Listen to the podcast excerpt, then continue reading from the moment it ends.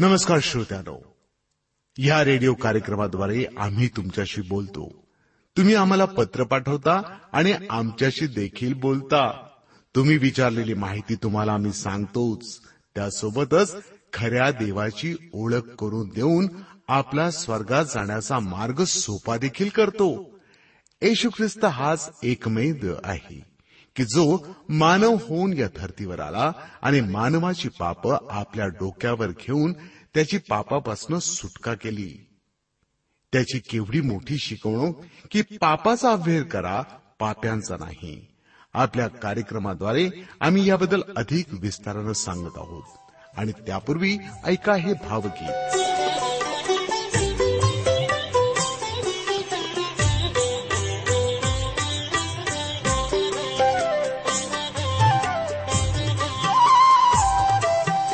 तव सहवास घडावा प्रभुरे क्षणभर विरह नसावा तव सहवास घडावा प्रभुरे क्षणभर विरह नसावा तव सहवास घडावा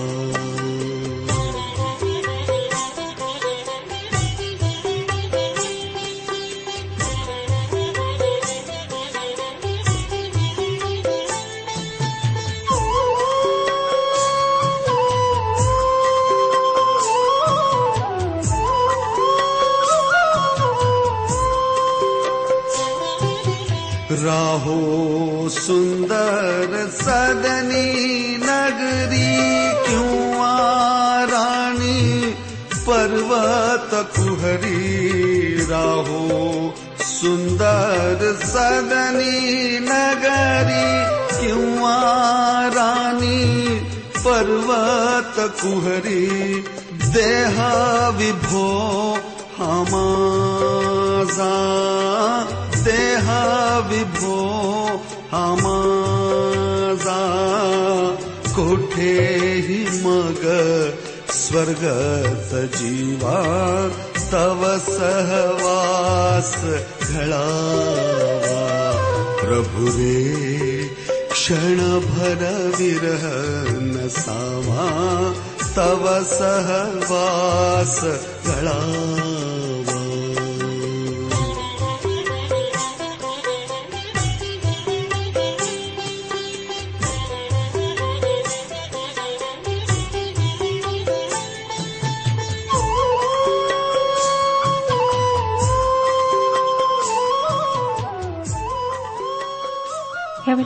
प्रार्थना करणार आहोत. म्हणून शांतता राखा. लक्ष परमेश्वराकडे लावा. आपल्या सर्व विनंत्या विश्वासाने त्याच्यासमोर मांडा. तो तुमची प्रार्थना ऐकण्याकरिता तयार आहे. आपण प्रार्थना करूया.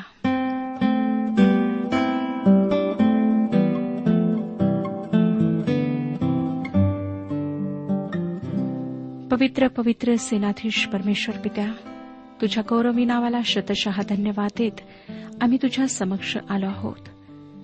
आम्हाला माहीत आहे प्रभू की आम्ही वाईट आहोत. आमच्यामध्ये अनेक अवगुण आहेत. कुठल्याही प्रकारची लायकी आमच्यामध्ये नाही. परंतु तुझ्या महान कृपेने हे स्वातंत्र्य आम्हाला प्राप्त झालेलं आहे की आम्ही तुझ्यासमोर येऊ शकतो. आपली सर्व परिस्थिती तुला सांगू शकतो. प्रार्थना हे एक माध्यम तू दिलेलं आहेस ज्याद्वारे आम्ही तुझ्याशी बोलू शकतो. प्रभू दयाळा तुझी स्तुती असो की प्रभू यशू ख्रिस्ताला तू आमच्याकरिता ह्या जगात पाठवलेस. त्याच्याद्वारे त्याच्या त्या महान बलिदानाद्वारे आमचा आणि तुझा संबंध स्थापित होऊ शकला.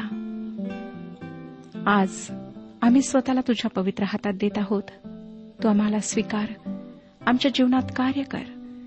आम्हाला सर्व वाईट गोष्टींपासून तू सोडीव. ज्यांना वाईट व्यस्त आहेत त्यांना त्यामधून तू सुटका दे. जे आजारी आहेत प्रभू त्यांना स्पर्श कर. त्यांना तू आरोग्य दे. त्यांच्या जीवनात कार्य कर. आजची ही वेळ तू आमच्याकरिता आध्यात्मिक आशीर्वादांची अशी होते प्रभू यशू ख्रिस्ताच्या गोड आणि पवित्र नावात मागितले आहे म्हणून तो ऐक. आमेन. श्रोत्यानो मागच्या कार्यक्रमात करिंदकरास पहिले पत्र ह्याच्या नवव्या अध्यायाच्या एकोणीस वचनांपर्यंत आम्ही अध्ययन केले. आज वीसपासून पुढची वचने आम्ही पाहणार आहोत आणि नंतर दहाव्या अध्यायाला आम्ही सुरुवात करू. वीसपासून पुढच्या वचनांमध्ये पॉल त्याची साक्ष देत आहे. वीस ते तेवीस वचने पुढे सांगतात नववा अध्याय वीसपासून तेवीस वचने. यहुदी लोक मिळविण्यासाठी मी यहुदी लोकांना यहुद्यासारखा झालो. नियमशास्त्राधीन लोक मिळविण्यासाठी मी नियमशास्त्राधीन नसता त्यांना नियमशास्त्राधीनासारखा झालो. जे नियमशास्त्र विरहित आहेत त्यांना मिळविण्यासाठी म्हणजे नियमशास्त्र नाही अशांना मी नियमशास्त्र विरहित असा झालो. तरी देवाच्या नियमाबाहेर होतो असे नाही तर ख्रिस्ताच्या नियमांच्या अधीन होतो. दुर्बळांना मिळविण्यासाठी दुर्बळांना मी दुर्बळ झालो मी सर्वांना सर्व काही झालो आहे अशा हेतूने की मी सर्व प्रकारे कित्येकांचे तारण साधावे. मी सर्व काही सुवार्तेकरिता करीतो अशासाठी की मी इतरांबरोबर तिचा भागीदार व्हावे. श्रोत्यानो सुवार्तेसाठी सर्व परिस्थितीमध्ये सामावून जाण्याची पौलाची तयारी होती व त्याने त्याप्रमाणे केले. लोकांच्या आध्यात्मिक स्थितीनुसार त्याने स्वतःला त्यांच्याशी जुळवून घेतले. यासाठी की सुवार्तेच्या सेवेमध्ये अडखण बनू नये. त्याने आपल्या वैयक्तिक हक्कांना बाजूला सारले. यासाठी की काही आत्म्यांना तरी ख्रिस्तासाठी जिंकता यावे. त्यांच्या परिस्थितीशी लोकांशी जुळून घेणारा हा एक विलक्षण सेवक होता. तो जणू काही असे म्हणत आहे की हे सर्व मी यासाठी करीत आहे की मला शर्यतीमध्ये धावावे लागत आहे. मी धावपटू सारखा आहे. शर्यतीत धावणाऱ्या धावपटूप्रमाणे मी आहे. जो पारितोषिकासाठी धावतो. नंतर चोवीसाव्या वचनात तो काय म्हणतो पहा? शर्यतीत धावणारे सर्व धावतात पण एकालाच बक्षीस मिळते. हे तुम्हाला ठाऊक नाही काय?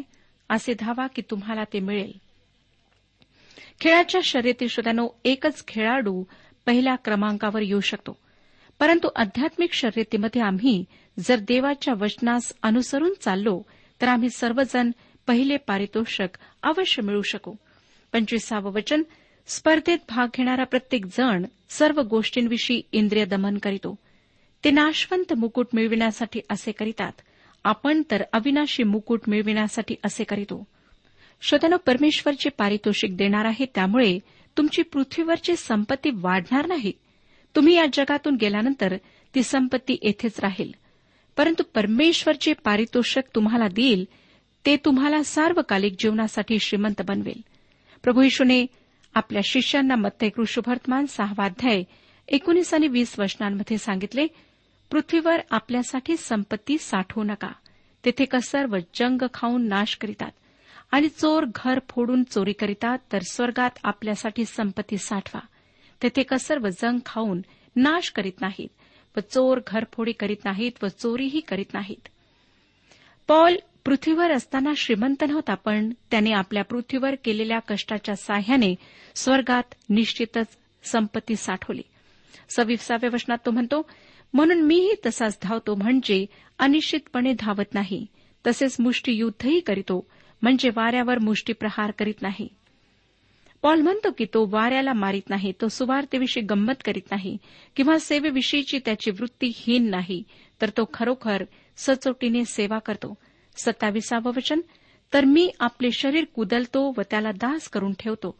असे न केल्यास मी दुसऱ्याच घोषणा केल्यावर कदाचित मी स्वतः पसंतीस न उतरलेला असा ठरेन. पॉलाने स्वतःला व स्वतःच्या शरीराला शिस्त लावली. आपल्याला माहितीच असेल श्रोत्यानो की गायक व खेळाडू यांना स्वतःला शिस्त लावून घेणे आवश्यक असते. ते शरीराच्या इच्छेप्रमाणे चालू शकत नाहीत. कारण तसे केले तर गायक आपला सुमधुर गळा गमावून बसेल व खेळाडू आपल्यातली चपळाई गमावून बसेल. आम्हाला आध्यात्मिक जीवनात सुद्धा स्वतःला शिस्त लावायची आहे. तेव्हा श्रोत्यानो आम्ही आध्यात्मिक रूपाने योग्य प्रकारे वाढू शकतो. बरेचदा आम्ही आध्यात्मिक जीवनामध्ये इतके आळशी बनतो की आम्ही प्रार्थना करीत नाही आम्ही देवाचं वचन वाचत नाही देवाच्या वचनाप्रमाणे चालण्याचा प्रयत्न करीत नाही. आणि त्यामुळेच आज आमच्यातील अनेक लोक आध्यात्मिक रूपाने थंडावलेले आहेत. आता आपण दहाव्या अध्यायाकडे वळूया. या अध्यायाची मध्यवर्ती कल्पना आहे स्वातंत्र्य म्हणजे स्वे इच्छा नव्हे. ख्रिस्ती स्वातंत्र्याविषयी पौलाची चर्चा या अध्यायातही आहे. इस्रायली राष्ट्राच्याद्वारे स्वातंत्र्याच्या कल्पनेचे आणखीन एक उदाहरण आम्ही या अध्यायात पाहणार आहोत. दहावा अध्याय पहिलं वचन बंधजन हो आपले पूर्वज सर्वच मेघाखाली होते आणि समुद्रातून ते सर्व पार गेले. या ठिकाणी भावांनो किंवा बंधूंनो या शब्दाने हा अध्याय नवव्या अध्यायाच्या शेवटच्या वचनाशी जोडला गेला आहे. या ठिकाणी पॉल नुकतेच म्हणाला की त्याला ख्रिस्ताच्या न्यायसनासमोर नाकारले जावे अशी इच्छा नाही. पारितोषिक मिळविण्याची त्याची इच्छा आहे. नंतर तो म्हणतो की तुम्ही अजाण असावे अशी माझी इच्छा नाही. म्हणजे करिंदकरातील मंडळी अज्ञानी होती किंवा पॉल त्यांना जे सांगणार होता ते त्यांना माहीत नव्हते. करिंथातील मंडळी मिश्र होती. म्हणजे त्यामध्ये यहुदी व यहुदी तर दोघांचाही भरणा होता. आज यहुदी ख्रिस्ती झालेला वेगळा असा उठून दिसतो. परंतु त्या काळी यहुदी तर ख्रिस्ती वेगळा असा उठून दिसे. कारण यहुदी लोक पहिले ख्रिस्ती लोक होते. जेव्हा पॉल आपले पूर्वज असे म्हणतो तेव्हा तो मंडळीतल्या यहुदीतर सभासदांना उद्देशून बोलतो. ते पॉलासारखेच इस्रायली होते व दोघांचाही इतिहास एक होता.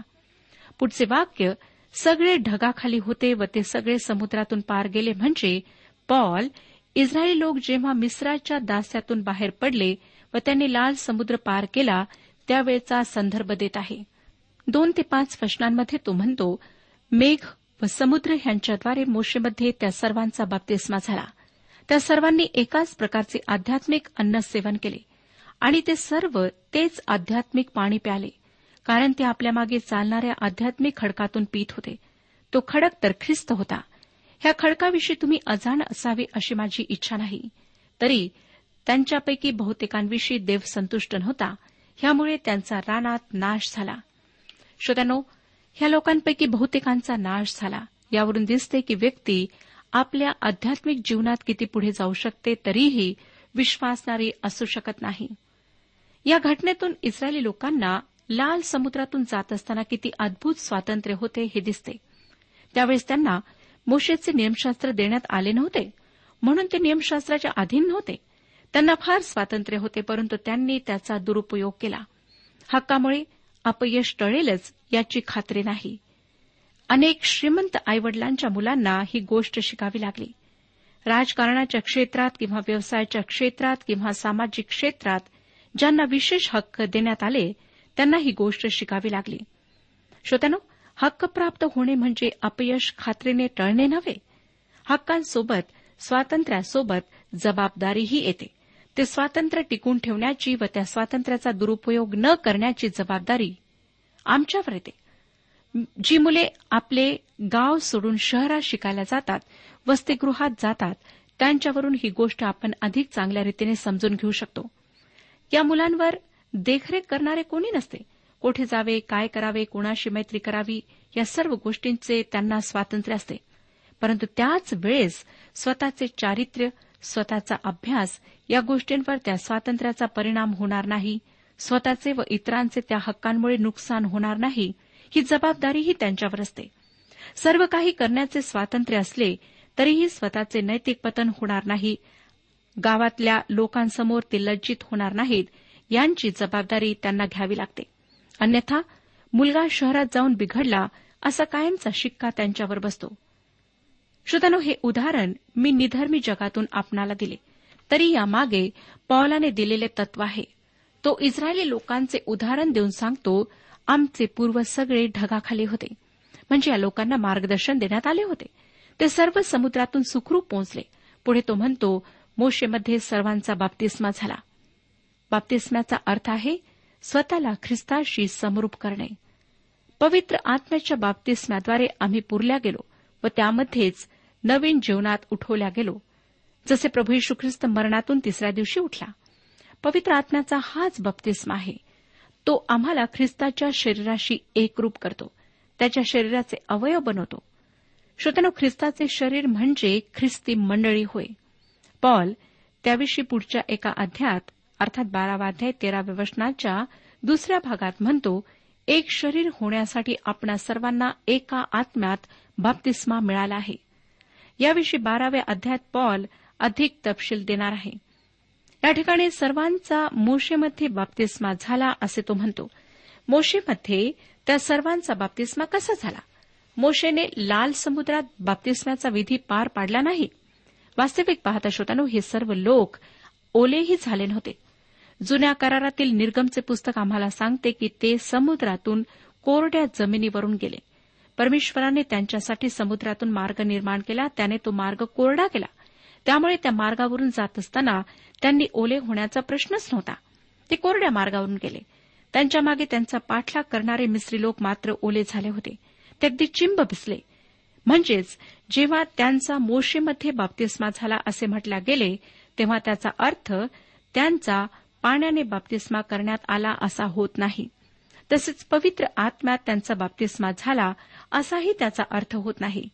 कारण हे वाक्य मोशेमध्ये त्या सर्वांचा बाप्तिस्मा झाला असे आहे. म्हणजे श्रोत्यानो त्या सर्वांना मोशेमध्ये समरूप करण्यात आले होते असा तो अर्थ आहे. इब्रिलोकांसपत्र अकरावाध्याय एकोणतीसावं वचन सांगतं जसे कोरड्या भूमीवरून तसे ते विश्वासाने तांबड्या समुद्रातून पार गेले. मिस्री लोक तसेच करण्याचा प्रयत्न करीत असता बुडून गेले. इस्रायली लोकांना मोशेबरोबर समरूप करण्यात आले होते. त्यांनी विश्वासाने लाल समुद्र पार केला परंतु हा विश्वास कोणाचा होता? तो त्यांचा विश्वास नव्हता. त्यांच्याजवळ काहीच विश्वास नव्हता. त्यांना मिस्रात परत जायला हवे होते. वनानात आणल्याबद्दल ते मोशेला दोष देत होते.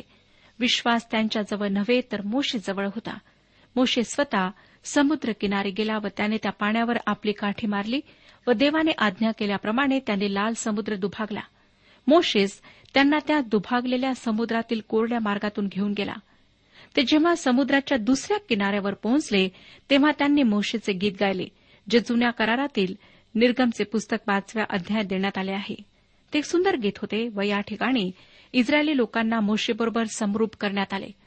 श्रोत्यानं दुसऱ्या शब्दात सांगायचे तर मोशे त्यांच्यासाठी देवाजवळ प्रतिनिधी होता. व लोकांसाठी त्याने देवाचे प्रतिनिधित्व केले. त्याची भूमिका दोन प्रकारची होती. त्याच्याद्वारे लोक देवापर्यंत पोहोचू शकत व त्याच्याचद्वारे परमेश्वर लोकांशी बोलत असे. तुमच्या लक्षात आलेच असेल हे चित्र आमच्या तारणाचे आहे. प्रभू यशू ख्रिस्त मृत्यूच्या जलातून गेला. त्याने तुमच्या व माझ्या पापांची शिक्षा म्हणजे मरण स्वतःवर घेतले व त्या मरणातून तो जीवनात पार गेला. त्याच्याद्वारे आम्ही मरणातून जीवनात पार जातो. त्याच्याबरोबर आम्ही समरूप होतो. व नंतर या जिवंत तारकाबरोबरही समरूप होतो. आमचा ख्रिस्तामध्ये बप्तिस्मा होतो. अशा प्रकारे समरूप होण्याने आमचे तारण होते. जेव्हा श्रोतांना आम्ही त्याच्यावर विश्वास ठेवतो तेव्हा पवित्र आत्म्याचा बप्तिस्मा आम्हाला ख्रिस्तामध्ये ठेवतो. किंवा दुसऱ्या शब्दात आम्ही ख्रिस्ताला धारण करतो. तेव्हा पवित्र आत्म्याच्याद्वारे आम्हाला त्याचे नीतिमत्व प्राप्त होते. पाण्याचा बाप्तिस्मा ह्या गोष्टीचे प्रतीक आहे व तो महत्त्वाचे आहे. तरी तो केवळ एक विधी आहे. खरा बाप्तिस्मा हे पवित्र आत्म्याचे कार्य आहे. पाण्यामध्ये बुडून पुन्हा वर येणे हे ख्रिस्ताच्या मरण व पुनरुत्थानाचे प्रतीक आहे. असे केल्याने आम्ही प्रतिकात्मकरित्या त्याच्याशी समरूप होतो. परंतु आम्ही जेव्हा ख्रिस्तावर विश्वास ठेवतो तेव्हा पवित्र आत्म्याद्वारे आमचा बाप्तिस्मा होऊन आमच्यातला जुन्या स्वभावाचा माणूस नष्ट होऊन नवीन स्वभावाचा माणूस आमच्यामध्ये निर्माण होतो किंवा आमच्यामध्ये मोठे परिवर्तन घडून येते. श्रोत्यानो सहावं वचन पहा काय सांगतं? दहावाध्याय सहावं वचन. ह्या गोष्टी आपल्याला उदाहरणादाखल झाल्या अशा हेतूने की त्यांनी लोभ धरला तसा आपण वाईट गोष्टींचा लोभ धरू नये. हे सर्व आमच्यासाठी नोंदण्यात आले. ह्याचे कारण पॉल ह्या वचनात सांगत आहे. या लोकांना राष्ट्र म्हणून जी मोकळीक होती तिचे वर्णन करिंदकरास पहिले पत्र पहिल्या अध्यामध्ये स्पष्ट करण्यात आले. आणि या अध्यात आपल्या लक्षात येते की या लोकांनी आपल्या स्वातंत्र्याचा दुरुपयोग केला. पॉल या गोष्टी आमच्या जीवनाला लागू करीत आहे. त्यांच्या बाबतीत घडलेल्या या घटना आमच्यासाठी उदाहरण म्हणून झाल्या. आम्ही या गोष्टींकडे नीट लक्ष द्यावे म्हणून ते तुमच्या व माझ्यासाठी लिहिण्यात आले. इस्रायली लोकांना अद्भुत मोकळीक होती परंतु त्यांनी तिचे काय केले? देवाचं वचन आम्हाला सांगतं की त्यांनी वाईट गोष्टींचा लोभ धरला. आपण गणनेच्या पुस्तकाकडे वळून या वाईट गोष्टी कोणत्या? ते अकरावाध्याय चार ते सहा वचनांमध्ये पाहू शकतो. अकरावाध्याय चार ते सहा वचने श्रोत्यानो आपण अवश्य वाचा. त्यांनी वाईट गोष्टींचा लोभ धरला. तुम्हाला वाटेल शाक भाजी कांदे व लसूण यामध्ये गैर काय होते? या गोष्टी न खाणाऱ्यांसाठी ते अप्रिय ठरले असते एवढेच. परंतु मुद्दा हा आहे की जे देवाच्या इच्छेमध्ये बसत नव्हते त्याविषयी त्यांनी लोभ धरला. त्यांच्या द्रोहाची ही सुरुवात होती. इच्छा पाप करण्यासाठी प्रवृत्त करते. ह्याची सुरुवात एदेन बागेत झाली. आपल्याला माहीत आहे श्रोत्यानो की उत्पत्तीचे पुस्तक तिसरा अध्याय आणि सहाव्या वचनात कशाप्रकारे आदम और आणि हवेने ते फळ खाल्ले ज्याविषयी परमेश्वराने न खाण्याची आज्ञा दिली होती. फळ खाण्याची हवेची इच्छा देवाच्या इच्छेनुसार नव्हती. या संदर्भात इच्छेची व्याख्या अशा प्रकारे होईल. देवाच्या इच्छेविरुद्ध काही करण्याची भावना. जेव्हा हे लोक रानात होते तेव्हा कांदा लसूण वगैरे त्यांनी खावे अशी देवाची इच्छा नव्हती. मला वाटतं श्रोत्यानो आरोग्यासाठी त्याने तसे त्यांना करू दिले नसावे. पुढे सातव्या वचनात आपण वाचतो दहावाध्याय सातवं वचन. त्यांच्यापैकी कित्येक मूर्तीपूजक होते तसे तुम्ही होऊ नका. लोक खावयाला प्यावयाला बसले नंतर नाच तमाशा करावयास उठले असे शास्त्रात लिहिलेले आहे. श्रोत्यानो जे काही परमेश्वर आणि आमच्यामध्ये असते ते आमच्याकरिता मूर्ती ठरते. मग तो पैसा असो आमचे नाव असो आमची प्रिय व्यक्ती असो पत्नी असो पती असो किंवा काहीही असो जे आमच्यामध्ये आणि परमेश्वरामध्ये येते ते मूर्ती ठरते. ते परमेश्वराचे स्थान घेते आणि तेच परमेश्वराला आवडत नाही कारण परमेश्वर म्हणतो मी माझे गौरव कुणा दुसऱ्याला देणार नाही. आठ ते दहा वर्षने पुढे वाचूया. त्यांच्यापैकी कित्येकांनी जार कर्म केले व ते एका दिवसात तेवीस हजार मरून पडले. तेव्हा आपण जार कर्म करू नये. त्यांच्यापैकी कित्येकांनी प्रभूची परीक्षा पाहिली आणि ते सापाच्या योगे नाश पावले. तेव्हा आपण प्रभूची परीक्षा पाहू नये. त्यांच्यापैकी कित्येकांनी कुरकुर केली आणि ते संहारकर्त्याकडून नाश पावले. तेव्हा तुम्ही कुरकुर करू नका. श्रोत्यानो पॉल या लोकांच्या पापांची यादी करतो. त्यांची मूर्तीपूजा त्यांचे जार कर्म यामुळे त्यांनी स्वतःवर देवाचा क्रोध ओढून घेतला. हे लोक परमेश्वराविरुद्ध सतत तक्रार करीत होते व त्यांनी त्याच्याविरुद्ध कुरकुर केली. देवाच्या इच्छेविरुद्ध करण्याची त्यांची इच्छा होती परंतु देव पिता त्याच्या लोकांसाठी नेहमीच चांगल्या उत्तम गोष्टी करतो. ते त्या काळामध्ये सत्य होते व आजही सत्य आहे. जसं त्यानो आपण त्याच्या चांगुलपणाचा अनुभव घेतलेला नाही त्याच्या प्रेमाचा अनुभव घेतलेला नाही तर आज घेऊ शकता. अकरावं वचन पुढे सांगतं ह्या गोष्टी उदाहरणादाखल त्यांच्यावर गुदरल्या आणि जे आपण युगाच्या समाप्तीप्रत येऊन पोचला आहोत त्या आपल्या बोधासाठी त्या लिहिल्या आहेत. या सर्व गोष्टींमधून आम्ही धडा शिकला पाहिजे. आम्हाला आमच्या ख्रिस्ती जीवनात मोकळीक आहे परंतु आमच्या इच्छा देवाच्या इच्छेनुसार असायला हव्यात. ही गोष्ट आमच्याकरिता फार महत्वाची आहे. बारावं वचन म्हणून आपण उभे आहो असे ज्याला वाटते त्याने पडू नये म्हणून सांभाळावे. श्रोत्यानो पुष्कळदा आम्हाला असं वाटतं की दुसरी व्यक्ती आत्मिक रूपाने फार खालच्या तळाला पोहोचलेली आहे परंतु आम्ही चांगले आहोत आम्ही धार्मिक आहोत. परंतु लक्षात ठेवा की ह्या ठिकाणी आम्हाला चेतावणी मिळालेली आहे की जे समजतात की आम्ही उभे आहोत त्यांनी पडू नये म्हणून सांभाळावे. तेरावं वचन मनुष्याला सहन करिता येत नाही अशी परीक्षा तुम्हावर गुदरली नाही आणि देव विश्वसनीय आहे तो तुमची परीक्षा तुमच्या शक्तीपलीकडे होऊ देणार नाही तर परीक्षेबरोबर तिच्यातून निभावण्याचा उपायही करेल ह्यासाठी की तुम्ही ती सहन कराव्यास समर्थ व्हावे. पुष्कळ लोकांना वाटतं की त्यांची जशी परीक्षा झाली तशी परीक्षा इतर कोणाचीही झाली नाही. श्रोत्यानो तुमची कोणतीही परीक्षा झालेली असो जगात असे अनेक लोक आहेत की त्यांच्यावर तसेच प्रसंग आले होते. याबाबतीत दिलासा देणारी एक गोष्ट आहे की त्या परीक्षेतून सुटण्याचा मार्ग परमेश्वर आमच्यासाठी तयार करतो. तो विश्वासू आहे. तो आमच्या शक्तीच्या पलीकडे आमची परीक्षा होऊ देत नाही. मोहाशी लढाई करण्याची जागा मोहाला सामोरे जाण्याची नाही. मोह समोर येताच आम्ही त्यापासून दूर पळायला हवे. पॉल चौदा आणि पंधरा वचनांमध्ये म्हणतो म्हणून माझ्या प्रिय बंधूंनो तुम्ही मूर्तीपूजेपासून दूर पळा. तुम्हा सुज्ञ समजून मी तुम्हाबरोबर बोलतो. मी काय म्हणतो त्याचा तुम्हीच निर्णय करा. श्रोत्यानो पॉल त्यांना पुढे शिकवतो की प्रभू भोजनात सहभागी होण्यासाठी पापापासून जगापासून वेगळे होण्याची गरज आहे. सोळा ते एकोणीस वचनात तो लिहितो जो आशीर्वादाचा प्याला आपण आशीर्वादित करीतो तो ख्रिस्ताच्या रक्ताच्या सहभागितेचा प्याला आहे की नाही? जी भाकर आपण मोडतो ती ख्रिस्ताच्या शरीराच्या सहभागितेची भाकर आहे की नाही? आपण पुष्कळ जण असून एक भाकर एक शरीर असे आहो कारण आपण सर्व त्या एका भाकरीचे भागीदार आहोत जे जात्याच इस्रायल त्यांच्याकडे पहा. यज्ञभक्षण करणारे वेदीचे भागीदार नाहीत काय? तर माझे म्हणणे काय आहे?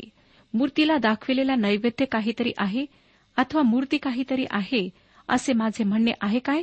नाही. श्रोत्यानो पॉल अतिशय तर्कशुद्ध विचार या ठिकाणी मांडत आहे.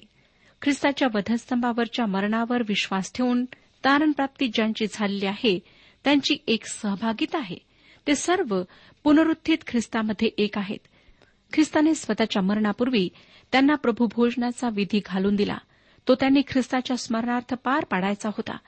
त्या विधीला प्रभूभोजन असे नाव आहे व एकाच प्याल्यातून व एकाच भाकरीतून सर्वांनी सेवन करावे असा तो विधी आहे. हा विधी केवळ विश्वासणाऱ्यांसाठी आहे. देवाने ज्यांना जगी गोष्टी व पापापासून स्वतःकरिता वेगळे केले आहे त्यांच्याकरिता तो आहे. व अशा विधीच्या संदर्भात विश्वासणाऱ्यांनी स्वतःला कसे सादर करावे ते पॉल या ठिकाणी सांगत आहे. विसाव्या वचनात तो म्हणतो तर असे आहे की परराष्ट्रीय जे यज्ञ करीतात ते देवाला नव्हे तर भूतांना करीतात. आणि तुम्ही भूतांचे सहभागी व्हावे अशी माझी इच्छा नाही.